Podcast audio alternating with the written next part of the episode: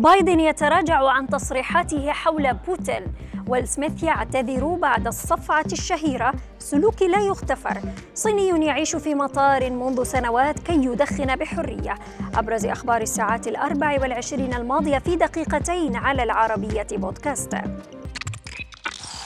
بعدما أثار جدلا واسعا وتساؤلات عديدة بتصريحات قال فيها إن بوتين يجب ألا يبقى في السلطة. تراجع الرئيس الأمريكي جو بايدن عن هذه التصريحات قائلا إنها كانت تعكس غضبه الأخلاقي حيال العملية العسكرية الروسية في أوكرانيا. بايدن أوضح للصحفيين في البيت الأبيض أن تصريحاته لا تعني تغييرا في سياسة الإدارة الأمريكية حيال موسكو.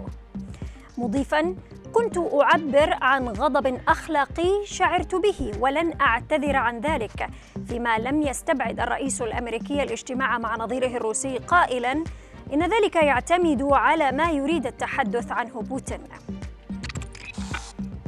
نبقى في أمريكا ولكن بعيدا عن عالم السياسة حيث اعتذر الممثل الشهير ويل سميث لزميله كريس روك على صفعة خلال حفل جوائز الأوسكار. سميث وصف في منشورات على حسابه في إنستغرام. وصف التصرف الذي أقدم عليه بأنه غير مقبول ولا يغتفر مشيرا إلى أنه لم يستطع تحمل السخرية من الوضع الصحي لزوجته.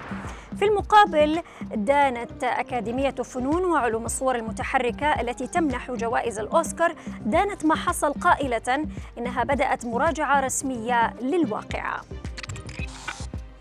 الضجة الكبيرة التي أحدثتها صفعة سميث لكريس على ال social media أنعشت نسب المتابعة التلفزيونية لاحتفال توزيع الجوائز السينمائية بعد التراجع الذي شهدته في السنوات الأخيرة.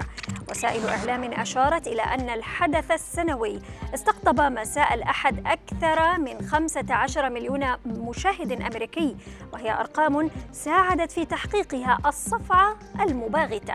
فيما بلغ عدد مشاهدي الحفل في العام الماضي نحو عشرة ملايين وهو أدنى أدنى مستوى على الإطلاق وفقا لقناة ال ABC إلى الصين هذه المرة وعلى غرار فيلم The Terminal الذي يروي قصة سائح يضطر إلى العيش في مطار جون كينيدي. لجأ عجوز صيني للعيش في مطار بكين هربا من قيود عائلته التي تطالبه بالإقلاع عن التدخين. صحيفة ديلي ميل البريطانية أشارت إلى أن العجوز الصيني يعيش في المطار منذ 14 عاما حتى يتمكن من التدخين بحرية.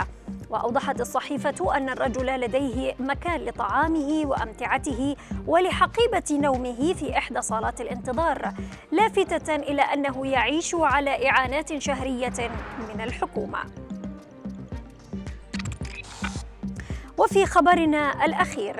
تخطط شركة طيران كاثي باسيفيك المحدودة لتغيير مسار رحلتها من نيويورك إلى هونغ كونغ لتجنب المجال الجوي الروسي لتكون هذه الرحلة أطول رحلة ركاب تجارية في العالم من حيث المسافة.